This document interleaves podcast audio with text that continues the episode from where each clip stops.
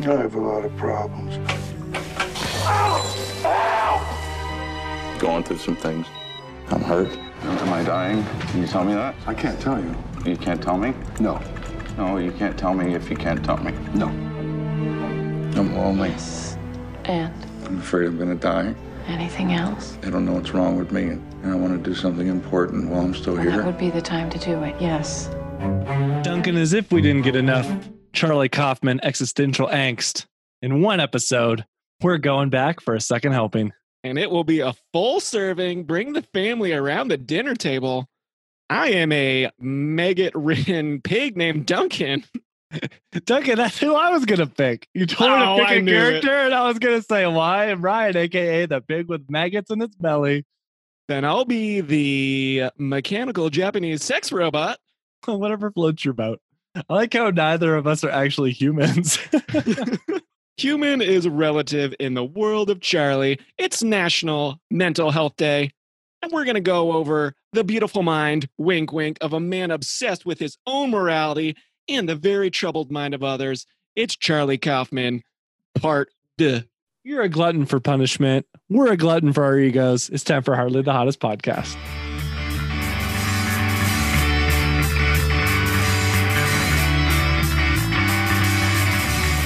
Ryan, What's that, Dunks? I've got a big secret. I can only imagine. Uh, I did something for the first time in seven and a half months. This is What do you think it is? I don't know. I don't want to guess. I'm scared. I'm gnawing my hand the way you gnaw, and I'm thinking of ending things. I went to a movie theater and saw a film. You dog. I put on that mask, sanitized those hands, and with one and a half other people, one person left within the first hour, I saw Tenet on the big screen. Wow, man. I uh movie theaters are dead and gone, a thing of the past. Tumbleweeds flying past us here in New Mexico. So I they're not even open. So yeah, I'm interested. What's a give me a give me a takeaway? Give me an impression. I think it's Nolan's least well reviewed film by the critics or the fans. I mean, this is I believe that's true. yeah, this is a mind trip where you're playing catch up. You know, I went in going knowing nothing except that uh, Robert Pattinson was in it, John David Washington, as Baby Ryan likes to call Baby Denzel, uh, was in there, and that there was a sexy looking scene on a boat. So, you know, I am preaching against trailers. There was 30 minutes of trailers before the film even started. I usually like to show up late to avoid that. This one, maybe you need to know what's going on because, well, no, I knew what was going on and I still had no idea what was going on. This one's tough. This is a multiple viewer, but you know, just like that sort of hotel hallway scene in Inception, you have no idea how they're doing what they're doing in front of you, and you're just hypnotized by the action. Uh, there's some unique stuff in this film, but this film just didn't seem to have the emotional core. They say that's what my, my brother saw it, and that was kind of his takeaway. He saw thought it was a lot to think about. It was compelling intellectually, you know, well put together story. Visuals were creative and brilliant, but he said the emotional core is what was lacking. Yeah, but speaking of that vast mental maze of a landscape, let's get back on track and talk about our boy Charlie. Death comes faster than you think. The idea is to do a massive theater piece. What was this used for? Plays. Like theater plays? I disappointed you somehow. Everyone is disappointing. The more you know someone. I don't know what I'm doing. Knowing that you don't know is the most essential step to knowing, you know? We're going to start with Synecdoche, and I believe this has been not only one of our favorite Kaufmans for both of us, but also top 10 for you. Crack the old top 10 all time list. It's up there.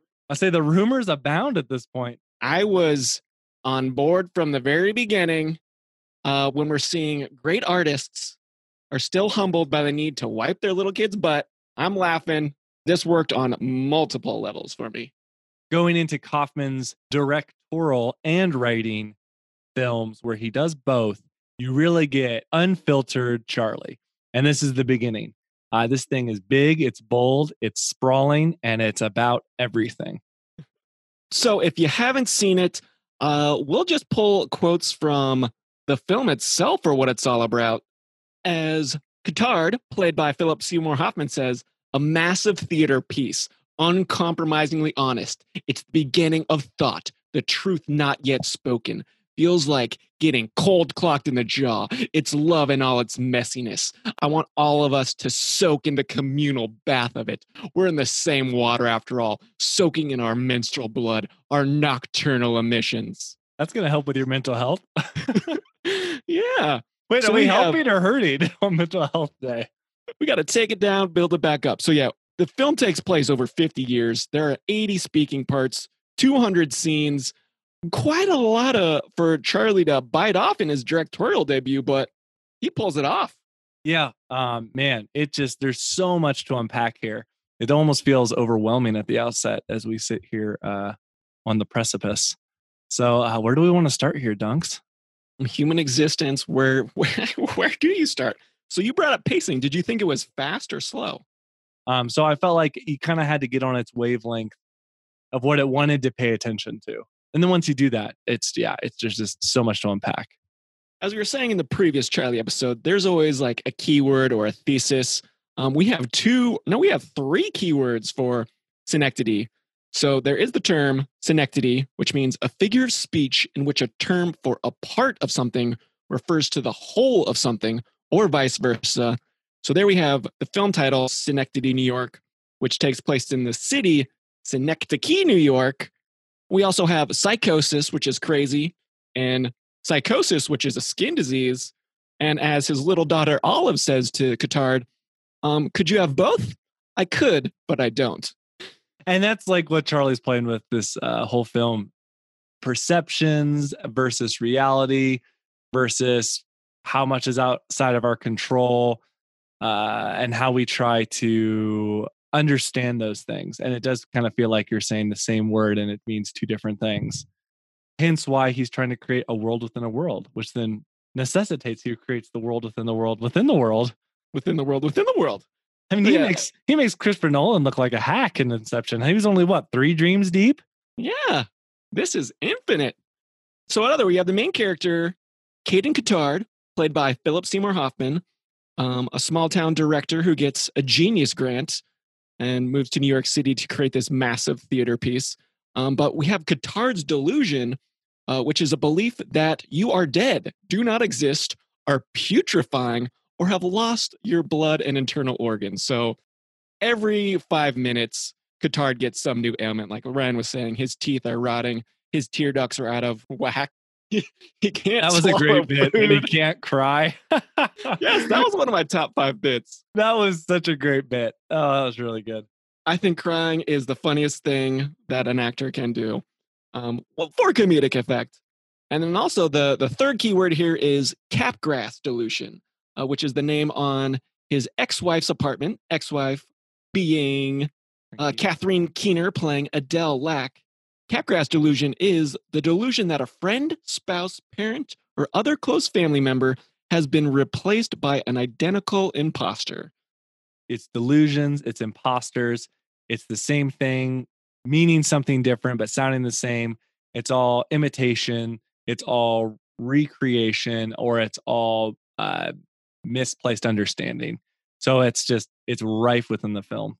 I like how we're uh, we're basically just like philosophy 101 trying to just set up this movie.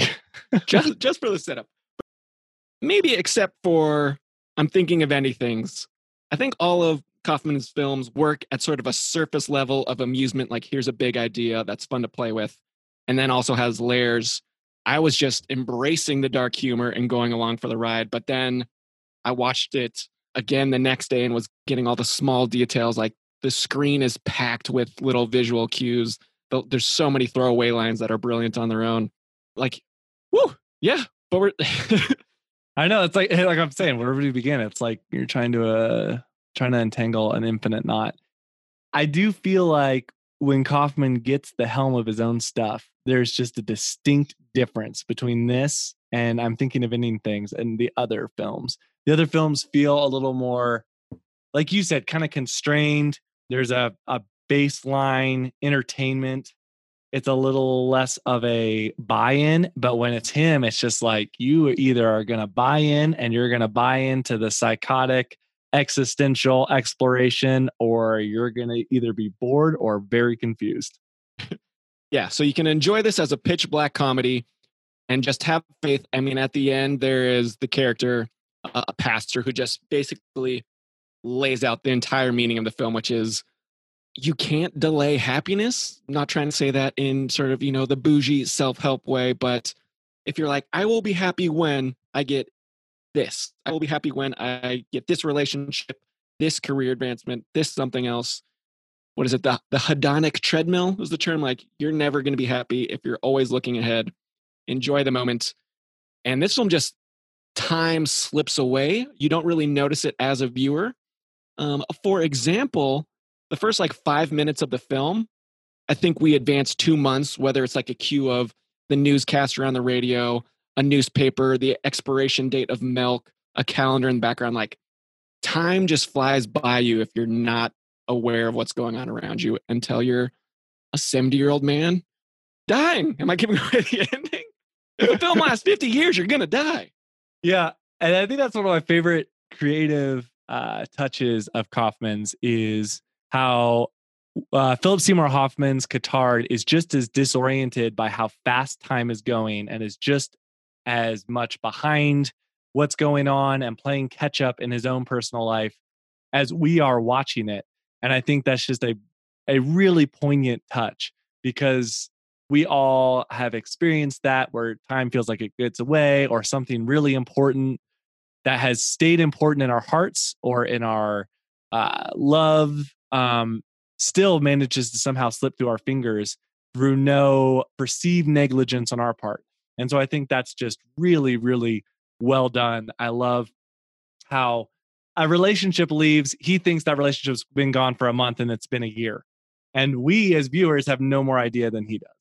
Charlie can work with some great actresses. We have Samantha Morton playing Hazel, um, a theater assistant, which becomes his personal assistant. Catherine Keener playing Adele Lack, his art wife.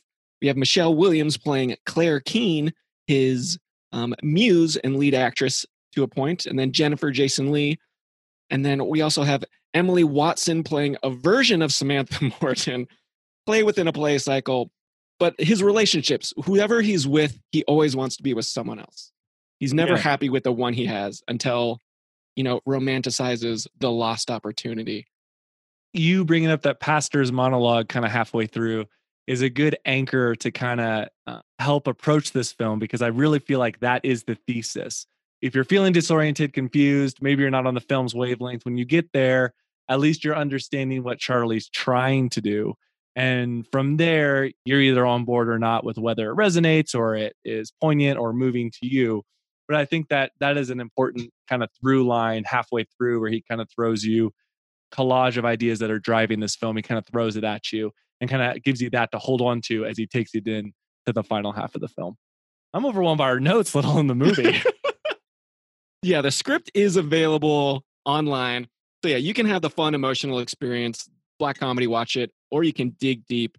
Um, we're talking about time passing you by, losing opportunities, perfectionism is ruining your existence, trying to recreate every moment until it's just right. You can just spin into that cycle of madness. to kind of get a grasp on this film, because again, this film really is about everything. But I feel like this film, Kaufman is attempting to, to depict the creative process of how, in this case, a filmmaker tries to take the totality, overwhelming reality in front of him and then depict or illuminate it completely honestly and as comprehensively as he can, which is by nature impossible. But it's so big and ambitious in that and how we all end up doing that with our lives in one way or another. Uh, I'm trying to think, like you're saying, Ugh.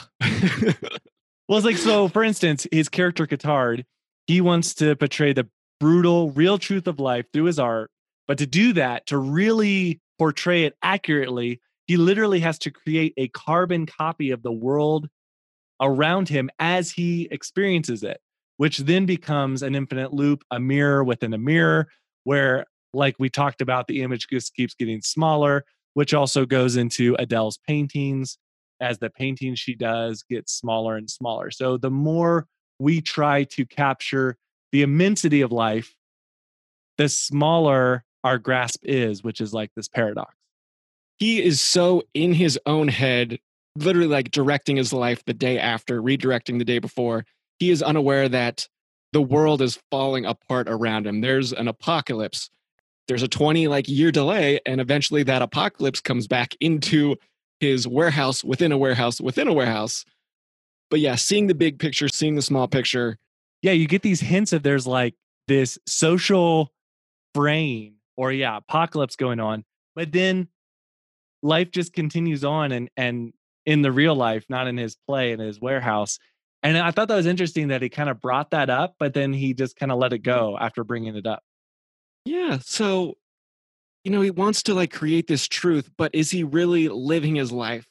When I first got into theater acting and directing, it was, you know, I thought my life was dull, certainly holding back emotions in personal life. eh, But then in theater, you had a chance to live it out. And you certainly see he's trying to direct other people's lives in the play and in his own world. And he's constantly th- saying things like, How am I supposed to react with that? Just tell me what to do. Yeah, and I think uh, you really hit on something there because Cotard constantly is saying, "I think I know how to end the play now," or "I know what to do with the play now," over and over. So it is that infinite directing, and and that's how the movie ends. Even There's a lot to unpack. Charlie does a better job at laying the setting the table for you and letting you feast on it than we have. Hopefully our passion's coming through and that's inspiring you to see it. Should we go into similar films for fans of? Uh, I do want to mention I do enjoy uh, the absurdity of this film, which was really Kafka esque to me. Just if you've read The Metamorphosis, the idea is like the emotions and the humanity is very real. And then all these surreal things are happening, like Hazel's house is on fire. Uh, you mentioned the apocalypse going on outside the warehouse that seems to not affect anyone's life and their day to day beyond madness that's around them when they're walking through it. Those kind of tools, like Kafka's writing, really highlight just things in our lives and our spirits that we don't see as clearly when it's put against the mundane or the everyday or the routine or the things that numb us or kind of just kind of dull us. And so I think that those things are used to great effect here. And it just really reminded me of that. And that wasn't my observation. I heard someone else c- compare this movie to Kafka. I just thought that was really apt. And I thought that really uh, made a lot of sense to me. I mean, Hazel is reading Kafka in at one point in the film, but yeah, you brought up the burning house. That's I think my favorite bit. She is purchasing a smoldering home. It's a scary decision. I I never thought I'd buy a house alone. But you know, I'm 36 and I I wonder what it is I'm waiting for. Home buying is always scary. And with the fire and all, especially. Well, it's a good size, though 2,200 square feet, not including the partially finished basement. Oh, I don't know. I'm thinking I should You know, go. it's a perfect size for someone alone. I like it. I I do. I'm I'm just really concerned about dying in the fire. It's a big decision how one prefers to die. That is hands down my favorite line in the movie. I laughed so hard when she said that. There's a lot of good lines though. Oh, yes. But I think the the burning house is the perfect metaphor. There's there's a few different lines that refer or compare homes to bodies, but it's like, why would you buy a house that's going to burn down in 50 years? Why would you live your life when you know your body's going to break down in 50 years? Those cold realities, got to enjoy it while you can before it's a maggot infested pig. yeah, and I think that's kind of how this whole movie is, right? Like everything that happens matters, but also seems so futile and mundane. And I think it is it's like the paradox of everything is futile, but then through that futility, there's this great beauty and there's this great significance to us personally, even though it's not fulfilling and it's haunting. Uh, or if you have it, it drains away. And I think it's that paradox at the center of the film that Charlie is really trying to wrestle with. And I think that is, you know, the paradox that so many people, uh, if they think about their lives, you know, it's a life that's ultimately unsatisfying. And yet uh, we have these feelings that something should be able to satisfy us. I think that is what makes this movie so uh, relatable and what it makes it so beautiful and really just brilliant. So yeah, we'll say for fans of. We mentioned it before. Kaufman's got some parallels to Nolan. So here it would be Inception, the world within the world within the world. I liked the uh you said a serious man. I noticed Kaufman is more dark in his humor, where the Coens are a little more uh slapstick's the wrong word. What's the word I'm looking for? Raising Arizona is pure slapstick. Yeah, but I'm thinking like in Serious Man, it's more of a yeah, dry, maybe is a good way to put it. Yeah, but if we're going into directors on film or theater, sort of life spinning out of control, you can go with eight and a half or Birdman. Ah, but Duncan, I, I just feel like for potential top 10, I really want to let you give this film its due. When I was watching the bonus features, there was a roundtable of about five critics, and they were saying, without exaggeration, that they had to drink by themselves for a few hours. They were depressed for a week. I was screaming from laughter. I thought this was hilarious. Um, just going back and like reading quotes from the film, I was laughing, you know, remembering them a few weeks later. I mean, it's hilarious and it's also incredibly deep. God, I loved it, baby. Yeah. I mean, you gotta you laugh or you cry, right? Those are the two options. You laugh or you cry. I So did both. Yeah, exactly.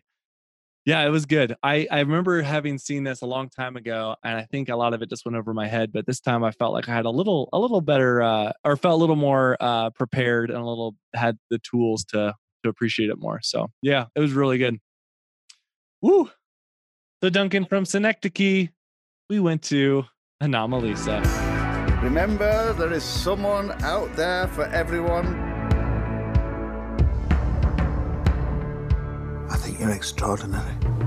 Why? I don't know yet. It's just obvious to me that you are.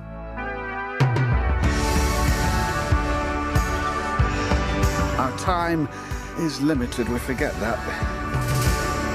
There was a seven year gap in between Synecdoche and Anomalisa. He wrote two TV pilots. Neither of them got picked up. Was a writer for hire, wrote multiple scripts, but nothing produced. And I was also saying, like, one of my, you know, the favorite opening of Synecdoche, New York, even if you're a great world renowned artist, you still got to wipe your kid's butt. Like, it's, it's humbling to get work done. Like, that struggle is never over. He should have just started writing about how he can't get any of his TV pilots written. Create his own little warehouse. That would be going back to adaptation. The struggling writer. Yeah, this movie, I think, you know, it's it's puppets, which I think I'm fine with. It was a strange spirit to the film just from like watching how like you mentioned like there's that line through the puppet's face, which is just distracting, but obviously intentional. So I was I don't know, I was wondering if you had any ideas of why that was that. stop motion puppetry uh it's i mean this feels more like an experimental film than i don't know if i'm cutting him some slack or making some excuses i mean i think plenty of people enjoy this film uh i just don't think it's as as great as his other work but um so it started as a sound play for carter burwell who does uh, many Coen brother scores once again let's open up our dsm mental health dictionary How many of these do we have? Have we have we Uh-oh. diagnosed ourselves? Um, I don't know. I'm not scared of my rotting body.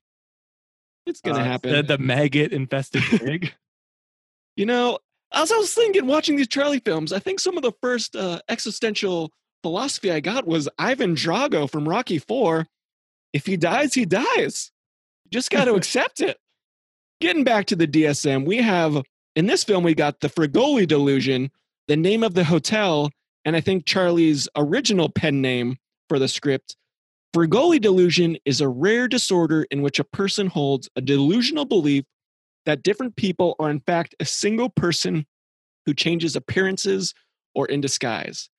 And so, how do you tell this story? I mean, it worked as a stage play. We had Tom Noonan, who was also great in uh, Synecdoche, New York, plays every other character besides David Thewlis playing Michael Stone. Thewlis comes back in our next film we'll talk about. I'm thinking of ending things. And Jennifer Jason Lee playing Lisa Hessman was also wonderful in Synecdoche, New York. So there's a love interest between them, and every single other character is voiced by Tom Noonan. So unless you're throwing down a couple hundred million dollars to make this like the Malkovich Malkovich scene in being John Malkovich, I think you can pull it off either with animation or with puppetry. And so they went with puppetry. You know, with stop motion, I know that they have like separate mouths and eyes and noses that they sort of create for each facial expression. But for here, there's a line directly through the face, which is sort of referenced with a different um, character, the Japanese sex robot, which I mentioned earlier. Your Charlie Kaufman doppelganger. Oh, yeah. Or my shadow self, which is the whole other thing we didn't bring up in Synecdoche. And I think in New York is kind of like a Pandora's box. If you open it, you just you just spend days. Everything is in there. I think for us, the the execution of it was was just a little bit jarring. But basically, you know, the conceit that you're going to put all your happiness in one person who you feel is the only true voice you've ever heard, love at first sight, and then in the next morning you see the way they eat eggs and you are just disgusted with this human being and never want to see them again. Yeah, I, I think my one thought is I do love, like you said, the conceit at the heart of this film. I think we all suffer or choose the prideful delusion of we're different, we're not like everybody else, everybody else is all the same. And, you know, that makes you feel isolated and lonely, disillusioned, jaded. And then when you meet someone who feels special, they're a unique voice, they're a unique sound. And so I think that idea through the puppets is really beautifully portrayed. And then to have that all come crashing down uh, and have that person return to the sea of faces, uh, which was always around you, which you could not connect to. I think that is uh, really great. I really enjoyed that. I guess I just did not connect to the characters as much.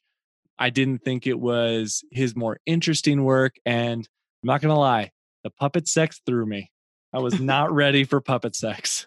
Ryan's a prude. But yeah, so we have the reoccurring themes of the fantasy of the person you're with versus the reality. Puppets, you know, whether it's literal puppets in this film and being John Malkovich, or you living your life through someone else vicariously in Synecdoche, New York.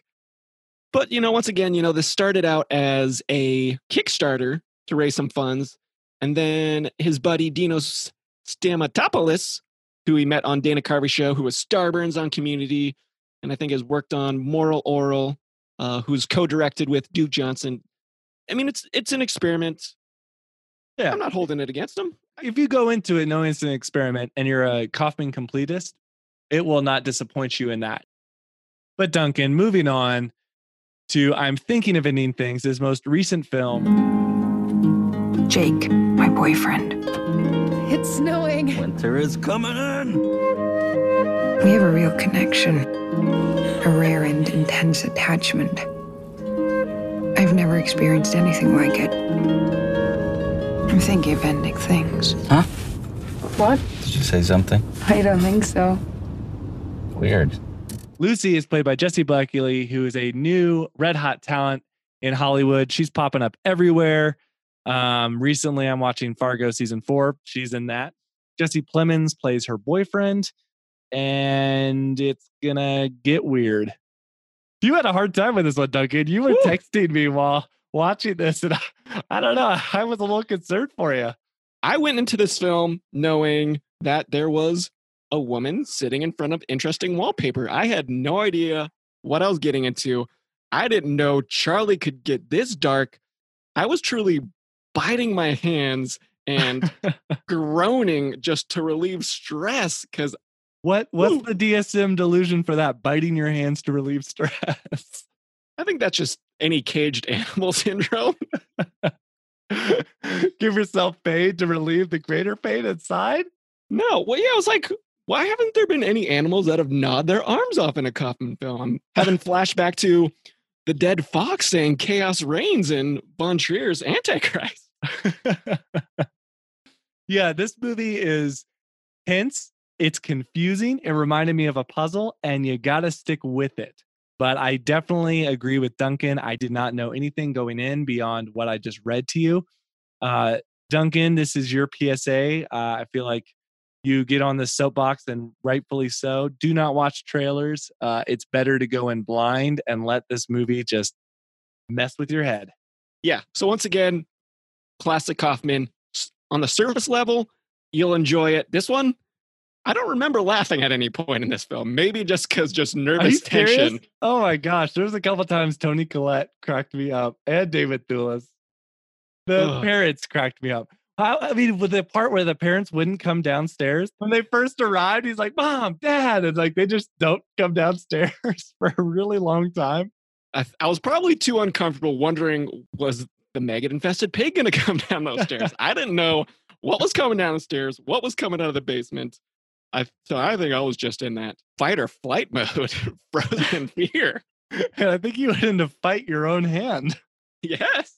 I feel like one good way to think about this movie, uh, to kind of get a grasp on it, um, is a collage of identity and how our identity really is a mixture of so many different influences. And Duncan, I believe you have you have a quote for this.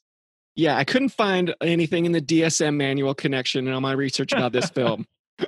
Collage of identity. Like, are we an indiv- individual or are we just regurgitating everything we've seen before us? And I think this comes up perfectly with the film. So we have it's tragic how few people possess their souls before they die. Nothing is more rare in any man, says Emerson, than an act of his own. And it's quite true. Most people are other people. Their thoughts are someone else's opinions, their lives a mimicry, their passions of quote, a quotation. That's an Oscar Wilde quote. So here we have Emerson, as quoted by Wilde, as quoted by Lucy, as written by the novelist Iain Reid, then adapted by Charlie Kaufman. I love like Kaufman goes meta and he's mocking or recreating the essence and soul of the quote. In a classic comedic sense, he is making fun of himself before the critics can make fun of him. He's in control of his life because he'll tear himself down before you can. we all like to, you know, think we're original, think we're above the influence of other things or people. But I think what this movie shows is as we delve into the meat of the movie, it just shows how how all these influences, how all these things from childhood and as we grow up and our hopes and dreams, how it all just melds together to create who we are and what we understand about ourselves or how we perceive ourselves or who we understand ourselves to be uh, and how that could be i don't know totally nebulous and maybe outside of our under, even our own understanding i think he just captures that beautifully here This is a very talky film, a lot, a lot of talking going on, but there's almost like a two or three chapter pulled from a critique of John Cassavetes' A Woman Under Influence. Yeah. So, I mean, we're pulling there. This film takes place in Oklahoma. There's lots of moments and I think some scenes pulled from Oklahoma. The entire like climax of the film is a quote from another film altogether. which did you see when he was asked if they if they got permission for that he goes somebody was supposed to do that i never checked to see if they did that was that was Kaufman's response yeah and i think that's one of the things i love best about this movie as it is tense and confusing as you buy once more like synecdoche this movie has its own pacing its own um vernacular uh, through images and scenes. And as you buy in, I love how the scenes blend together uh, into a very dreamlike sequence that doesn't really make sense, which is similar to our dreams or our daydreams. It parses out our feelings, the inner workings of our minds, uh, our relived experiences in our heads. Um, that is what Charlie's focusing on here over maybe like a cohesive narrative, because that is, in a sense, the narrative. I mean, honestly, it's really ambitious. It's a big, bold move, and I I loved it. I totally dug it. I I love that he swung for the fences in that way because it's it could be potentially very alienating.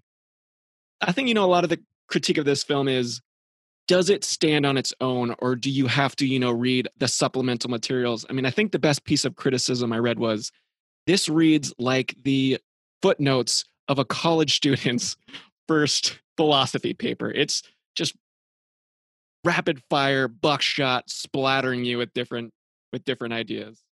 I think this movie by the third act, I feel like it gives you enough that things fall into place. And once things fall into place, you can retroactively understand a lot of the other things as long as you're paying attention. And I think that what he's showing is our struggle to really make sense of our own existence in time. And that is our identities in terms of how we understand them.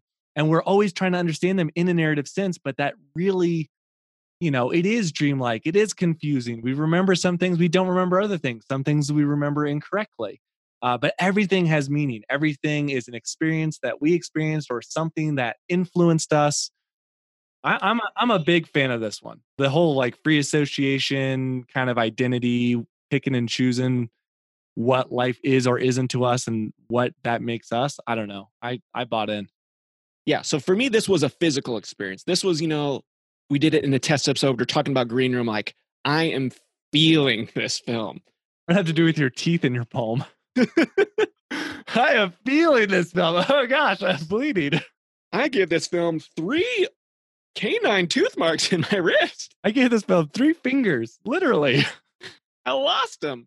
Uh, this was a physical film, but on its own, I don't know. But, you know, as I'm saying, you know, reading different reviews, reading different interpretations, that certainly enhances it for me. No, I mean, I was I was lost. I wasn't trying to find my way. I was I was just a passenger in the backseat of that car. Hey, we're going somewhere. I ain't driving this life, baby. Just take me. yeah, and I think that's again the Kafka qualities are way more pronounced here. I think it intentionally confounds before it slowly begins to ah, meld into place certain things. Again, I think uh, what is inexplicable uh, becomes clues. There are explanations. Uh, I think I just love how daring this work is. I feel like Kaufman, like we talked about, there being a seven year gap in funding uh, for him before he made Anomalisa. I feel like he got Netflix's money, he got the company credit card, and he went big. Uh, I love the um, subversion in this film. There's this movie is such a subversion of what you might expect, even as you're trying to piece it together from the start. Man, I just think it it's one of the most enjoyable surprises that I've had in a movie in a long time. Ooh, Rye Guy likes it. I did. I mean, whew, I like it when established filmmakers really go outside of their wheelhouse or take big chances because I think it's easy to coast. And I love it when artists push themselves or do things that aren't going to make everybody happy because I think through that, uh, you often hit brilliance. And I don't know if this is brilliant, but it's definitely going to make you think. Visually, this was, you know, completely different from anything Kaufman's directed or the projects he's written for. A much darker tone, really creating atmosphere. Not sure if you know it's a brilliant step forward, but it was certainly he was getting out of his comfort zone and made me very uncomfortable in the process. Yeah. you might want to find a better way to cope with the tense movies, but that's just a friend's opinion. Duncan, you brought up solipsism. Kaufman has an incredible ability to show that though we know or believe there's a world outside our heads, is it it is impossible to access. And so I think this is his most uh, successful portrayal of that idea through this movie, through these characters, through this story. Yeah, just living in your own ding dong head, living in the past, fear in the future. Just chill, baby. Charlie, just just come on over. I'll give you a little back massage. Calm down. you hear that, Charlie? Duncan's Duncan's hitting on you. You know, no. Man, why not? Who cares? All right. For fans of uh we have The Shining, we have Hereditary, Beast, because that's Jessie Buckley's film debut. I don't know if it's her actual debut, but that's the first time I ever saw her or heard. Me too. Her. Yeah, I didn't recognize her even. Uh, man, she's really good in Beast. I really enjoyed Beast.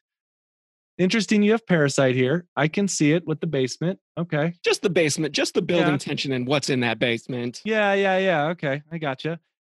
This film heavily references Oklahoma, A Beautiful Mind, A Woman Under the Influence. There's fake films within the films. There's cartoon pigs. We go there.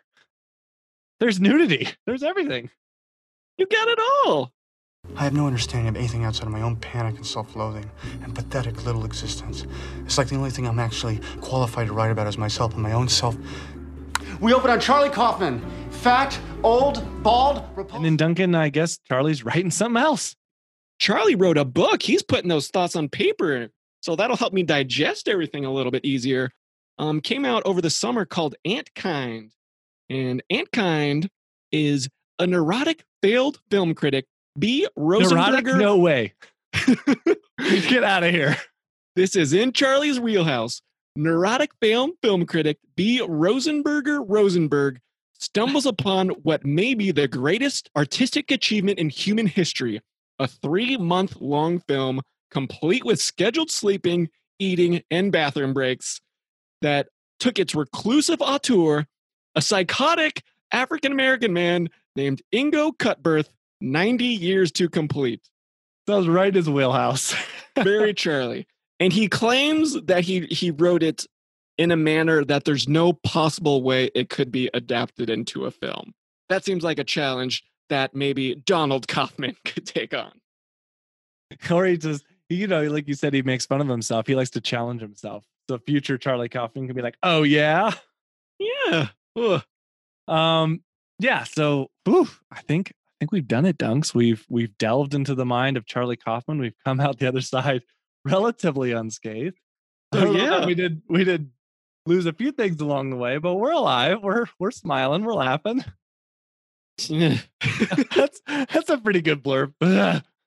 Go. yeah, watching I think what is eight or nine Charlie Kaufman films over the course of two weeks, it did it did a it did a little number on me. But you know, especially Probably not advisable for your health of any variety spiritual, emotional, mental, physical. we are the suffering martyrs bleeding for this art, so you don't have to.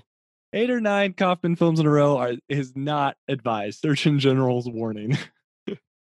I will say the older I get, the more I appreciate um I feel like Kaufman's existential films because I feel like what he's trying to do is express the inexpressible because life leaves no other recourse and yet we feel that burning to try to make sense of it. And I think that his films I think just resonate with me more. Uh, I remember watching a number of these probably like a decade ago around college, right out of college. And I enjoyed them, but I didn't find them nearly as compelling, I would say, as I do now. So I really enjoy his stuff. I'm really glad he went big with I'm thinking of ending things. I'm hoping for it. he's got a couple more synecdoches and I'm thinking of ending things in him.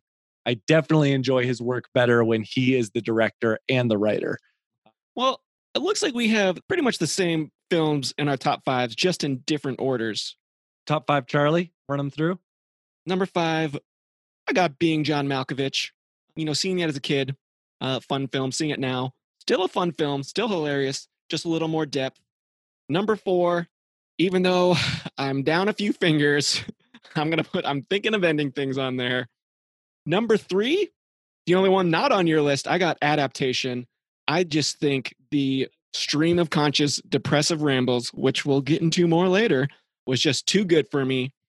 Uh, number two, Eternal Sunshine, and number one, Synecdoche, New York. Charlie Kaufman top five. Uh, Anomalisa is number five uh, for the conceit. I really enjoyed that. Eternal Sunshine number four for me. Then you got Being John Malkovich, and then the one and two spot you got number two. I'm thinking of ending things. Number one, Synecdoche. So Dunks, what else are you getting into? Uh, what are you doing to wash down old Charlie Kaufman? Oh, psh, I've been going all over the British Empire. So first of all, I did the uh, experimental Bell End trip. Um, that's for our British fans out there. Uh, seeing some wangs in Derek Jarman's The Last of England. Was doing this to get ready for the Tilda Swinton episode we got coming up next. If you like erotica in abandoned buildings with lots of flares and paramilitary, basically if you grew up watching 120 minutes or headbangers ball on mtv in the 90s you'll find this film interesting pretty much all visual and then a field in england we're doing psychedelic cosmic occult rituals in a field in england and i'm all on board i love that ryan have you seen any scottish erotic thrillers before you know, I think that's a genre that's eluded me. Yeah. So I watched Young Adam, which has our Scottish heavyweights, Tilda Swinton, Ewan McGregor, and Peter Mullan rounding out the cast. If you like sweaty, hairy, dirty sex, and I mean truly dirty, as in we're covered in coal dust and doing it in the dirt under a truck. This is for you. This is, you know, post World War II literature where you're just a nihilist roaming the wanderer. Basically a beat poet gone bad. Young Adam. Duncan, you have a way with uh with selling these films. You're just a nihilist looking for somebody to roll around in the coal dust with you under a wagon in the filth. Yeah, I mean it was it was interesting. The opposite end of the British Empire. I went to India and I watched Gandhi. Did you know that um, Ben Kingsley's birth name is Krishna Pandit Bhanji? No, I did not. This was the first film I tried to see in theaters because I broke through my mother's womb while she was watching the film. So, yeah. good, so good. You wanted to you wanted to get lay eyes on it. You're like, oh, this "Let like an Oscar worthy this." performance. I'm hearing the vibrations. I got to see the sights of this epic. So yes, watched Gandhi. Um, I think the first time I've ever seen it, truly an epic. Um, but then also the other film, Salaam Bombay. This was directed by Mira Nair, who is also, I think, known for Monsoon Wedding and Mississippi Masala. She deals with Indian and Indian American culture. But yeah, this film was about street kids in Bombay and somehow it was not an exploitation, even though we're stabbing pimps, smoking heroin in graveyards. Somehow it wasn't exploitation. So I would like to go go deeper on that. Was it like point. Bollywood produced or is this Hollywood? No, no, no. So she, uh, Mira Nair was raised in India, I think around Delhi, and then went to Harvard for her education, and then came back in her late twenties, and yeah, just had a few few friends and made this film on the cheap. And last one, Killer of Sheep. This is a man named Charles Burnett. He has won like genius grants. He has two or three films in the National Film Registry. He's just basically showing, you know, slices of life of where he grew up. I certainly haven't seen anything else like it. So it's interesting for that standpoint alone. And let's end with comedy. Let's give the kids a reason to laugh. So, my comedy TV show recommendation, also on Netflix, I think you should leave. This is in the Dark Charlie reference. We have baby pageants that involve snipers and sleeping with judges and an in memoriam at the end. I think you should leave, starring Tim Robinson. Highly recommended. So while Duncan is out on the fringes just running laps, uh my stuff is a little more tame. So Ash is the Purest White. It's directed by Jia Zhangke. I enjoyed it quite a bit. Uh, it's kind of painting people's lives against the greater movement of time uh, and how time waits for no one and how we can get swept aside. What do we do when a world forgets us, which it inevitably will before we forget it, kind of thing. I enjoyed it. Rewatched Isle of Dogs because I had not seen it since theaters, and uh, so I couldn't resist. And you know, Isle of Dogs, Wes Anderson, but um, stop motion animation, that canvas, that medium really allows him to paint the worlds that he wants to paint so meticulously, so beautifully, so funny. Um, so I I appreciate that. And then I started delving into old Fargo season four. Chris Rock, Jason Schwartzman. Uh, I'm only two episodes deep, but so far season season one's still the best. I've only seen season two, and that was some of the best television I've seen. Season two is really good. I think I like season one slightly better, only because of Martin Freeman's performance. But season one and two are hands down the best. Season four seems like another step down so far. Uh, Jason Schwartzman's just, you know, he's hamming it up as an Italian, and it doesn't quite land sometimes. I love Jason Schwartzman, but you need like Alex Ross Perry or you know Wes Anderson, or you need somebody to to, to really rein him in and bridle that eccentric quality. Coming up next week, we're either going through the best of Tilda Swinton. She's got too much great stuff. So we'll be featuring four Tilda Swinton films, one from each decade of her career. Um, because she's turning 60 in November. She's Yeah. an a- ageless, genderless goddess. so true. Yeah, I uh, love Tilda Swinton. She's so good. I definitely kind of jumped on the Tilda train in the 2000s. So I think I didn't I didn't truly love Tilda until she let that freak flag fly in Snowpiercer. Seeing her sloppily eat sushi with those dentures, I was like, "You are my new love and joy, Miss Tilda." Yeah, I think the first leading role that I saw her in was We Need to Talk About Kevin. Uh, and now she's just fun to always see. Anytime I see Tilda is in a movie, it's a selling point. Yeah, very fascinating career. So we'll we'll go over that. Um, another thing I was watching recently was um, the masterclass episodes with Ken Burns, and one thing he says is if you bring an audience down, you know, whether it's with Civil War, Vietnam War, racism, whatever dark subject he's going with, you should offer them a little bit of hope at the end. So we're going to try to do that with uh, mental health. We'll talk about some of our own stuff. So, as you may have been able to tell of Ryan's uh, and I's ability to laugh in the face of a bleak darkness, is because we've spent some time in our own little uh, dark mental landscapes. So, I mean, that was one interesting thing is is revisiting, uh, you know, the films like Being John Malkovich and Eternal Sunshine of the Spotless Mind. You know, was certainly in young, angsty, dark, fatalistic mindsets and to see how differently they look now. You know, was growing up, uh, listening to some of the music. Nirvana, I think, was the first rock band I ever liked. So certainly some dark thoughts there, but they also had a very light and silly side. But I mean, so like, I'll just name some of the albums I was listening to. Shai Hulud, solely concentrating on the negative aspects of life. Adamantium from the depths of depression. Uh, yeah, you know, favorite films are probably like Fight Club and Taxi Driver. So yeah, that that dark that dark brooding going on there. But it's a lot of brooding. It's a it's a potent brew. A li- no milk, no sugar, a pure cold black brew right there. Some strong coffee. One of the turning points in depression, we were mentioning it up. I was talking about adaptation, and we both love this show, Peep Show. This once you see your own dark thoughts reflected back to you, you can't help but laugh at how sort of self centered some of this depression is. And it's just so much easier to laugh it away than soak in it. Yeah. I mean, Peep Show is, is just classic. It takes all of the inner dialogues that so many of us have, and you'll see it then portrayed in the most absurd ways. We just realize how ridiculous you are and everyone else is for taking ourselves so seriously all the time sometimes. It's a British show. It'll take the piss out of you.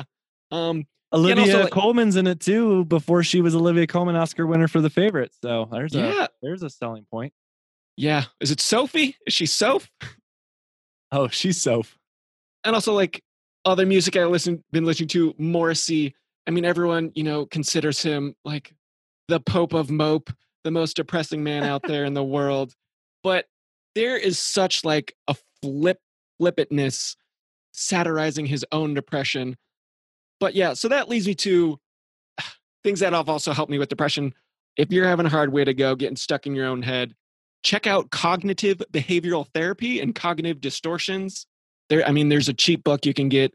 Feel good, very cheesy title, but David Burns. It just helps you observe your own thinking, whether you're, you're overgeneralizing, disqualifying anything positive in your own life, magnification, you know, thinking the world's going to end, making must or should statements, beating yourself up for everything you should do, catastrophizing, thinking the world's going to end, which is very easy to do right now. yeah, check that out on Wikipedia. If that thing makes sense, just observing your own thoughts, cognitive distortions, uh, that'll help you calm down. Headspace has a free version, helps you meditate. I promise this isn't cheesy. And also, as you've probably heard on every other podcast you listen to, BetterHelp Therapy. They're not a sponsor of the show, would love it if they were. I'm not only a spokesman unofficially, I've also used that. So, I mean, just, you know, none of these are a miracle cure all. You still got to be Sisyphus and push that emotional burden up the hill, but it'll get lighter if you if you get a little help. Yeah, yeah. I think uh, I think we all struggle with these things more than we like to talk about. Uh, you know, I have struggled with depression in the past. One of the things that I think has been most helpful in my life has been a other people. I think we all need help. Uh, we all need each other. I think I was able to lean on those people. Um, I had a buddy who told me uh, once in a farewell letter, he said, hug each other often because Lord knows we need the contact. And I think if we uh, just realize we need the contact, we need the support, that's what uh, we're here for. And then the other thing is just uh, your feelings aren't your truth makers. Feelings are helpful, they're signposts. Um, they're not necessarily to be mistrusted, but they're not to be completely trusted. And they're not your truth maker. And often feelings lie to you or feelings, uh, you know, like you were saying, catastrophize or overgeneralize or disqualify the positive, and just learning to weather feelings as opposed to fix them or as opposed to just believe them. I think weathering feelings has has been helpful. So yeah, all really good stuff. I think it's good to shed light on it, good to talk about it. Um, yeah, and just learn to to laugh uh to laugh at yourself a little bit.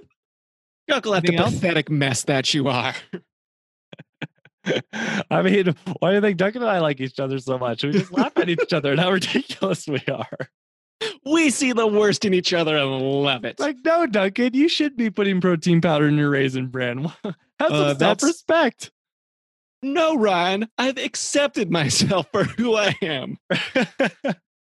All right. Well, I think that I think that's it, Dunks. I think until next time.